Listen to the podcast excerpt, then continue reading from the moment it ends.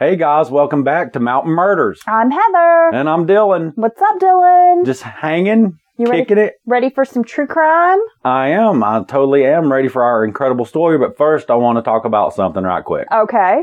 Okay, this week at work, I listened to a lot of Datelines. I didn't have Dateline uh, podcast, which Okay. is basically the audio from their episode. And I realized they, you know, when people make fun about the true crime cliches, like they lit up the room or, you know, they were quiet. They would give you the shirt off their back. Yes, all that stuff. You, I never imagined they were such a good neighbor, blah, blah, blah crap. Dateline's full of that. So either, Now, are you talking about the murderer or the victim? well, uh, in this instance, maybe it was just the one, you know, the bunch that I listened to happened to be that way. On, the only people who are being kidnapped, murdered, are the most incredible young people ever. So you are talking about the victim. Yes. Okay. Right. Yeah, thanks for clarifying that. You know, I can uh, stray. But uh, yes, every one of them are this the most incredible young people you've ever heard of. They're all high achievers. They are all do volunteer work. But yeah, it's just never fails. None of them are shitty people. And that just seems uh, statistically improbable to me. Well, I hope that if I'm ever the victim of a crime and someone out there decides that the Heather story needs to be told, that Right. they're really fucking honest. She was a curmudgeonly bitch. She hated everybody. yeah. She never wanted to leave the house. right. Every time she went out in public, she would say, This would be great if there weren't people here. Why was I even friends with that bitch? Yeah. That's what you want. But yeah, because you just want them to be honest. right. Yeah. yeah, and I hope they would do the same for me. Oh, they will. But but I do light the room up when I come into it. They'll be like, Here's Dylan. He enjoys um, drinking several cold beers. Yeah, sometimes. He slurs a little bit after he's had about five or six. Well, that's true. That's I think that's just biology. But you know, it's not my fault. Okay. But yeah, yeah, it's just you know, I'm just waiting for that one story where when they interview people or when they, you know, especially when the Dateline people talk to them, um, they're just like, ah, they were a piece of shit. I really didn't like them. I'm not glad they're dead, but you know what? I'm glad they're not around me. So why is it that all these victims are like wonderful people that are going to be missed? Why do criminals not seek out the fuckers that nobody wants to be around? Yeah. Just think of all the shit-stained people in the world that you hate. What was the term you used last time? Shitbirds. Yeah. Imagine all the shitbirds out there They could just clear up who society. are just blights on society. Exactly. I mean, where is like the Dexter of the world? And I'm not saying anybody needs to go out there and like murder. we are people. not. But I'm just No. saying, if you're a serial killer and you're gonna stalk and hunt down some prey, why not take out the shitbirds and not like the high achieving valedictorian honor student? who volunteers every weekend and never drinks, never smokes, will give you, uh, you know, gives their stuff away to everybody.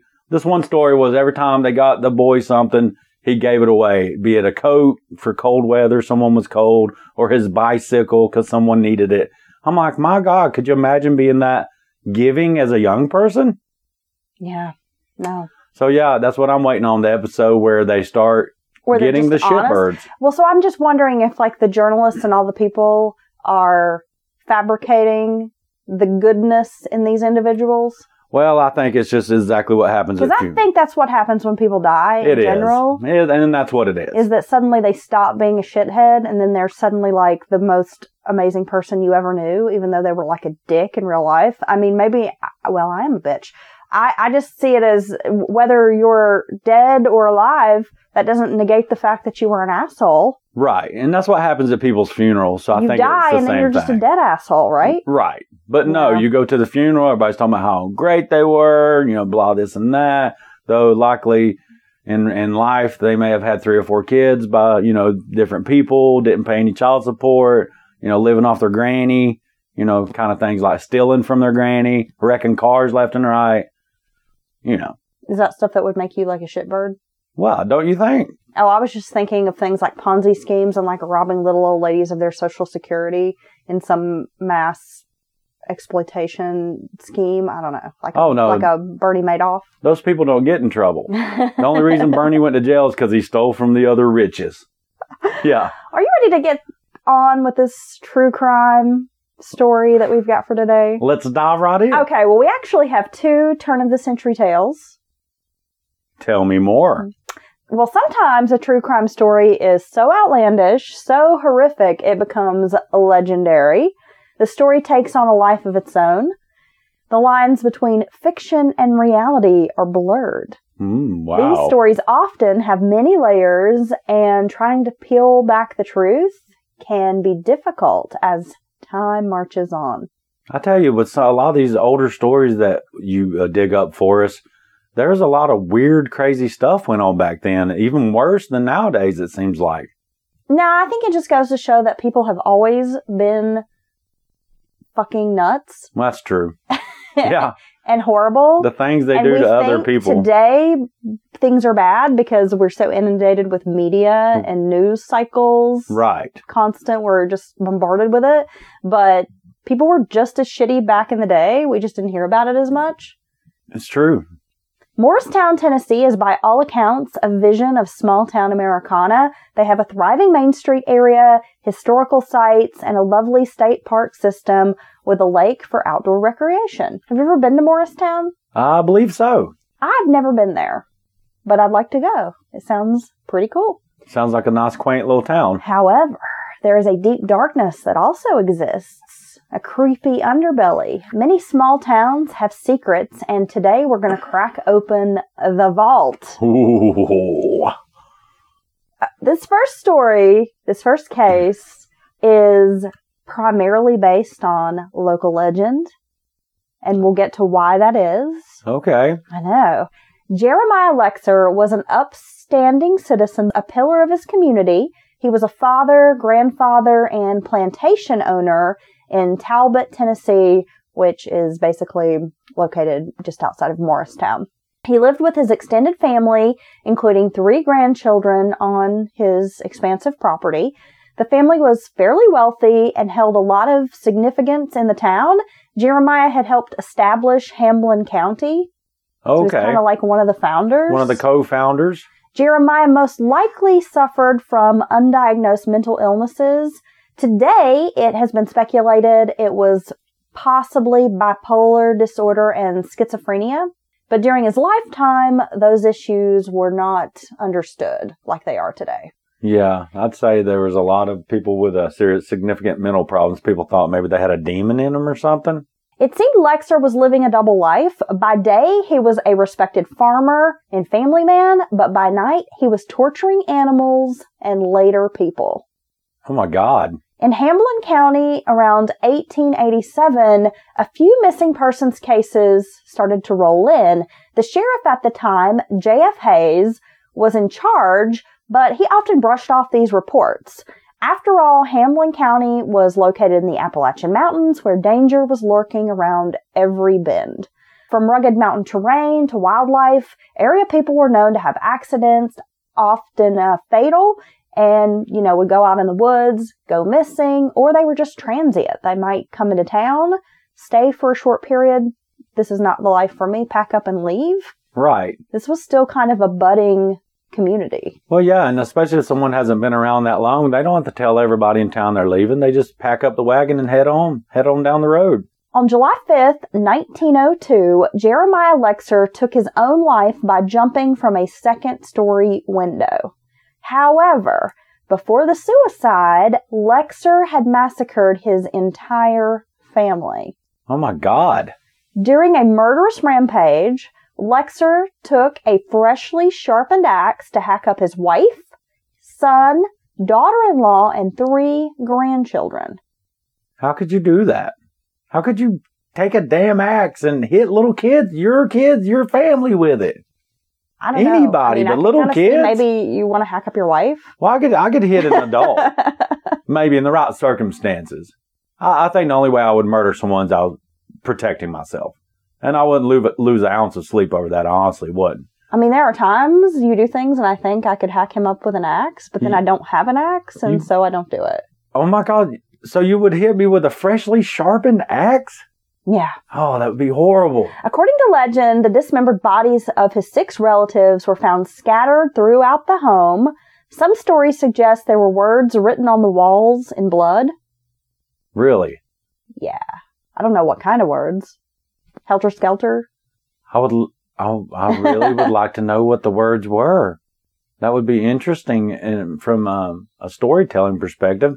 But uh, that does sound like, honestly, that sounds like with the violence and just the sheer, it doesn't make sense. Uh, schizophrenia, a break from reality. That's what that really sounds like. Upon investigation, more bodies were discovered in a pit on the property. In total, it is believed Lexer had about 30 victims. So he'd been killing people. He had been killing people. Now, all this is according to legend. Lexer held victims in his barn. Many were killed inside the home and his office area. Stories say he had a secret chute from his office to the basement where he burned bodies in a giant furnace.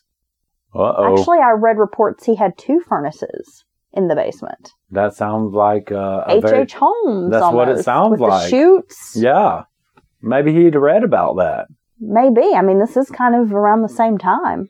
Yeah, and he had enough money to build that, you know, build it like that, and um, that's a very efficient way to get rid of bodies. Some bodies were placed in lime pits. Mm, There was supposedly a stretching rack in the basement that's he used to like torture people. some medieval shit. Now, this is the really odd part. It is said that he would strip flesh from the bodies and then turn the pieces into almost like these little doll creatures. So he'd get the flesh off the body, kind of dry it out, maybe, I don't know, but somehow would like mold it and like carve little dolls out of it. Kinda, yeah, Little like with skeleton these little dolls? skeleton dolls. Yeah, Now that's some weird shit. That's one of the creepiest things I've ever heard. Yeah. Can you imagine like discovering this collection of flesh dolls? Oh, you think he had them like I had my little army, my green army guys when I was little, and I'd set up, you know, I'd set up a scenario, and then we'd start engaging. You think he just did that with the little dolls? Maybe. I mean, I was thinking about when I was a kid and I had the Barbie Dream Mansion, Yeah, and you could just put the little fleshy dolls like in the elevator and move them up and down. yeah, make their little hand like they're waving and yeah. stuff. Oh my, God. put them in Barbie's car. They could be driving around in her pink Corvette. uh, that's really weird. I yeah. I well, wonder if there again, it almost seems like maybe someone who has some serious delusional kind of thing going on. oh, definitely. That's not that. Not quite reality. that doesn't even fit in with someone who's just evil and wants to kill people. That's like a whole It's like nother next thing. level. yeah, it is. The Morristown Gazette reported very little on the killings. Many say it was a massive cover up. Imagine that. In 1987, the state finally released documents relating to the murders. And from what I understand, they wanted to kind of keep this hidden because Morristown was starting to grow and they were really worried about the economy of the town. They were trying to attract people to move to Right, the in area. business, the same thing they do nowadays. So they didn't want this story to get out. Yeah, and uh, you mentioned he was a co-founder of the county, so he's he's in with the good old boy network, Prominent figure. and that doesn't surprise me at all that uh, they would cover it up. Well, the historic home was eventually purchased, turned into a restaurant called the Attic Restaurant, which remained open until about 2001. So I think for about 15 years it was operating. I should call it the Hatchet. In 2009, the property was purchased and is now a haunted attraction called Frightmare Manor. Oh, I want to go. And from what I gather, they really play up this Jeremiah Lexer story. Why wouldn't you? Like, not only are you visiting this, you know, this manor that's haunted, but oh yeah, this guy totally axed his family here. and killed a bunch of other people. Yeah. Yeah, well, I bet it is haunted. Our second story takes place around the same time. You look excited. I am excited. the Black Sisters, as they are known, are like the original goth chicks. Okay.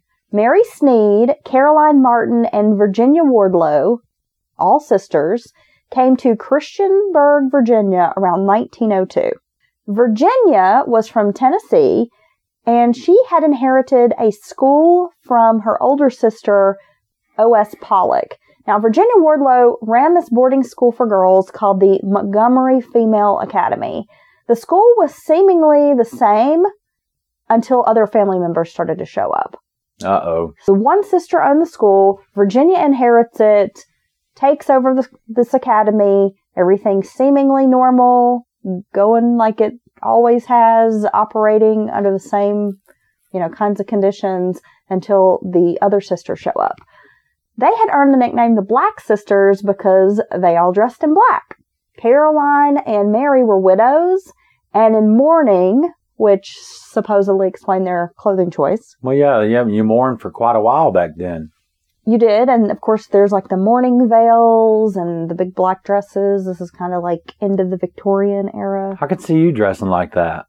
I kind of do. Just, just regularly, even though I'm alive. I know. During their time running the school, many suspicious activities occurred. At one point, Mary's son, John, who was a 28 year old teacher, was married living in Tennessee, and he was summoned to come teach at the school. Now, his wife objected to the move. She didn't really want to go to Virginia. She didn't want to go be around the family, the, Mm. the aunts, the, the mother in law.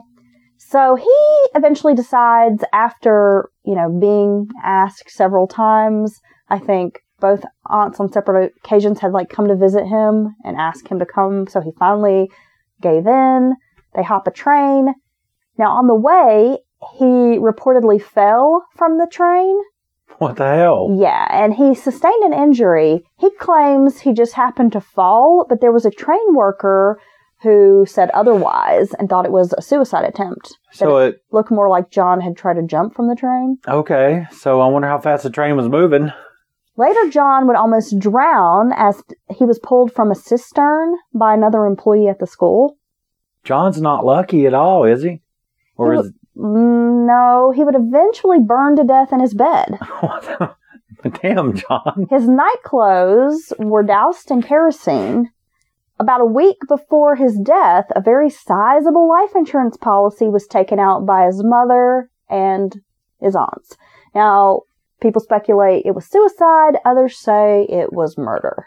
Well, you know, I mean, if uh, those other events had already happened, you know, they weren't even around him on the train there. Maybe it was suicide, and they knew he was the damn going to kill himself, and just you know wanted to benefit off of that, or they could have been trying to kill him. After John is tragically hmm. killed, Burned alive. burning bed of doom. Jesus, kerosene. Isn't that a Farrah Fawcett like made for TV movie, The Burning Bed? Oh yeah, yeah. He fucked with the wrong girl on that one. She was like an abused woman, right? Yes. Who took revenge on her abusive did. husband and like set him on fire. I'm pretty sure he woke up tied she to like the bed. tied him up. Yeah. Yeah. I remember watching that movie as a child, hmm which probably was inappropriate. Maybe. But also my mother being like, "Hell yeah, Get him, girl. you go, Farrah Fawcett." Well, you know, it's a whole category now. Revenge movies. It's yeah, always have been around for a while in the horror genre. yeah, A lot of the, the female heroines come in and kick ass. yeah. The only thing that's ever bothered me about that is like the woman hero in the end has always has to be violated and abused before she gets to be the hero. Like you know I what I mean? spit on your grave. yeah, I mean, they have to Last be like house on the left. horribly attacked and raped Right. and brutalized. They can't just be, you know, what what if the men were portrayed like that in movies? Yeah, Well, they kind of were. Like if you look at Deliverance, well, that's true. that's one of those films that kind of flipped the script a little bit. Well, that's why people talk about it to this day because people were like, "Oh my God, I know. I thought I was going to watch a woman get raped. They're raping men out here. Hide your wife, hide your kids. They're raping everybody out here." John had a brother. His name was Fletcher Snead, and he was brought to the school after John's death for a teaching position. I wouldn't want to go there and teach. you wouldn't? No, I don't think so. He had a cousin, and her name was Oceana Martin, which would have been his Aunt Caroline's daughter. It was Fletcher's cousin. It was a surprise to people in town when Fletcher and Oshie, as she was called, decided to get married. Oh, okay, kissing cousins. Yeah.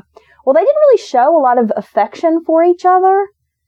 So when it was announced that they had gotten married, people in the town were surprised by this. Oshie was also quite beautiful, and a lot of people believe she was the illegitimate daughter of Virginia Wardlaw. Oh, okay, a lot of gossip going on Looked- there. Very much like her aunt, not so much like her mother. And Virginia was younger. A lot of people speculated perhaps she had birthed Oceana out of wedlock, and maybe the older sister had taken the girl in to raise. Right, because that's uh, scandalous back then. Oceana was born September 1885 in New York City to Caroline and Colonel Robert Maxwell Martin, an American Civil War colonel for the Confederacy. Allegedly, the family was opposed to this marriage between Oshie and Fletcher, so they had to have a secret ceremony in 1906. I love their names back then. They're No. so proper. No, I don't know if the opposition to this marriage was because they were cousins or if there was some other reason why. It sounds like there could be a plethora of reasons. Reasons. During this time, the sisters are trying to manage the school. They rack up a ton of debt, owing tradespeople who had been working on the school on different projects. They had several lawsuits brought against them. They made a lot of shady business deals. The reputations that they had in town quickly began eroding, and people just didn't trust them at all. Rumors began to swirl around about the women. A story circulated about an unwed girl at the school who had a baby. It disappeared without a trace. Ooh. A driver told stories of how the sisters paid him to drive them round to the cemetery at odd hours, including at night. Uh oh. He claimed to have witnessed the women whispering incantations and making gestures over certain graves. Oh, you know that got people stirred up. Students at the school say they would w- awake, now this is super creepy, in the middle of the night to find the women standing by their beds. No. Uh And then the women would just like retreat back into the darkness and leave the room without saying anything. I would be out the next day. Yeah, attendance at the school began to drop, and the classrooms were chaotic. Rules and order fell by the wayside.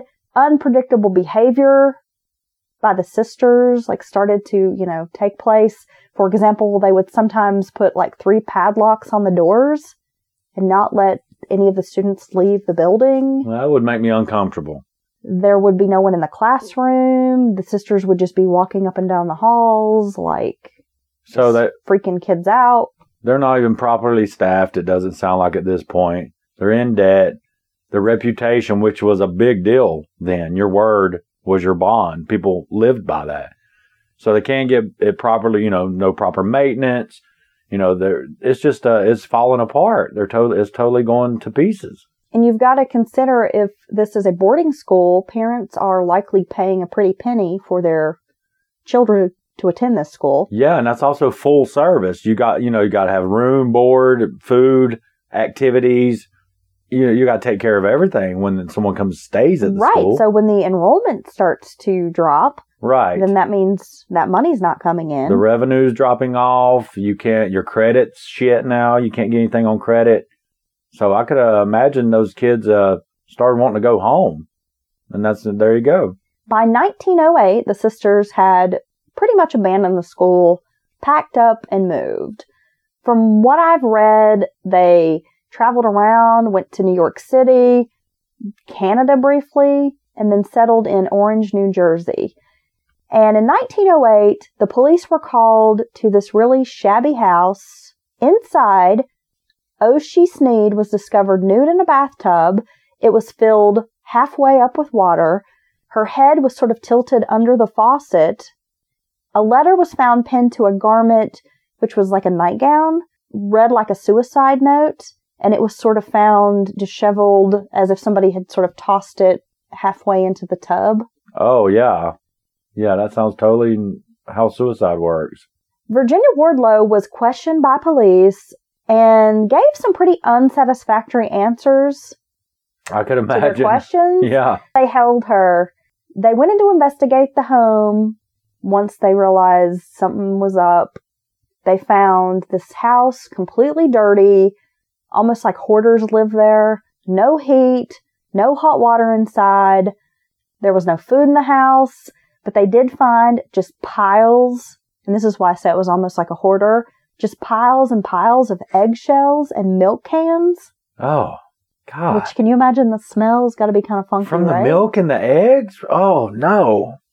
This is the really odd part as well. Now I mentioned that they were briefly in Canada, New York, settled in New Jersey. Well, at some point Fletcher had like up and left and went to Canada, he changed his name and was living in Canada with this alias.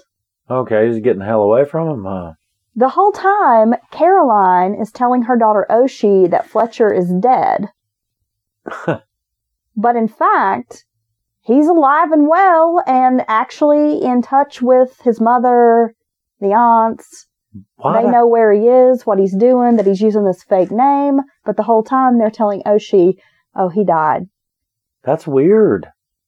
Oshie, right before Fletcher had left, well, a little bit before that, she had had a baby, a little girl that had died just several days after being born. When Fletcher leaves and abandons her again, is around the time she finds out she's pregnant with a second child. Oh, Oshie's pregnancy was not going very well. A doctor visited her because she just, you know, was not thriving. And at the time, oh, Oshie told this doctor that she was being starved and begged for help. Wow. Maybe she did kill herself. Sounds like horrible circumstances. The doctor visited the woman several times and noted that the sisters were not following his instructions for care. Like everything he would tell them, this is what you need to do to take care of Oshie, wasn't happening. right. He she would needs. come back, she would be in worse condition, very gaunt, pale, weak. But he eventually stopped visiting the woman because he wasn't being paid. Man, Every that's- time he would show up for this home visit, they would promise him, "Oh, we'll get you next time. We'll pay you next time." And they never paid him. So after about four or five visits, the guy's like, "I'm not coming back." Yeah, he's like she needs food and water every day. Yeah, he's like, "Ass, gas, or grass. Ain't nobody getting medical care for free." And we need to keep her clean. And uh, you need to do something with those that stank ass pile of eggshells over there. I mean, I don't know why what you're doing with that. Yeah, so um, yeah, of course he's gonna stop coming. Her son David was born and in incredibly poor health. So right off the bat, this baby is hospitalized and eventually placed in an orphanage by the sisters. He died nine months later. The sisters had regularly been giving Oshie morphine. Isn't, and that's wild back then that you uh, don't have proper food and you know it sounds like they're kind of out of money and stuff but you can still get easily get morphine Well, it sounds like they are intentionally starving this woman yeah and loading her up with morphine. you know why didn't she just walk away i mean shit just hit the front door Well, at this point, it sounds like she's too damn weak. Well, oh, yeah, but catch your sisters hanging by their feet when they're asleep, you know, up in their dark room, and get the hell out of there. Who knows why people do the things they do? Yeah, now, Perhaps she almost had like Stockholm syndrome. Well, it could have been you almost-? I was gonna say, she's like probably been manipulated by her mother and these crazy aunts for so long that well, maybe it was like an abusive relationship, just no different than if it was with a spouse. You know that. Yeah, yeah, I bet you're right. After Oshi's death, they returned to the house for further investigation. You know, initially they had found a few things, thought it was odd, but then once they start to realize she's had morphine in her system, this St- looks like shit. suicide's not really adding up. Exactly. They go back. They find a clump of blonde hair in the house, as if it belongs to someone. Okay. They find a femur bone, human bone, Hmm. and they find an infant's eye socket. What? Just the eye socket? Yeah. Like just a piece of Piece of a skull? facial bone that was like the eye socket. Oh my god. Yeah. So I bet I bet these people in this town are like, what in the hell? A will dated August 1908 claimed that Oshie had left everything to her mother, Caroline Martin, which was a total of about $32,000 in life insurance money. Ah, nice. I love how these people can keep up the life insurance premiums. right? Now, eventually, the sisters are brought to trial in 1911 on charges of manslaughter. Fletcher Snead was discovered in Canada living under the name John Lucas, working at a lumber camp. I wonder how they sniffed that out. He would not be tied to the murder and would never be charged to Oshie's death. I think he made a good call by stay, staying in Canada. I mean, maybe that's why. He Yeah. maybe he knew that they were all crazy and they would eventually kill him as well. They sounded like they were crazy. Caroline Martin was sentenced to jail, but her behavior was so strange that they eventually sent her to an asylum where she died pretty soon after. It was discovered she had been responsible for the poisoning death of her husband, for which she had collected $10,000 in life insurance money.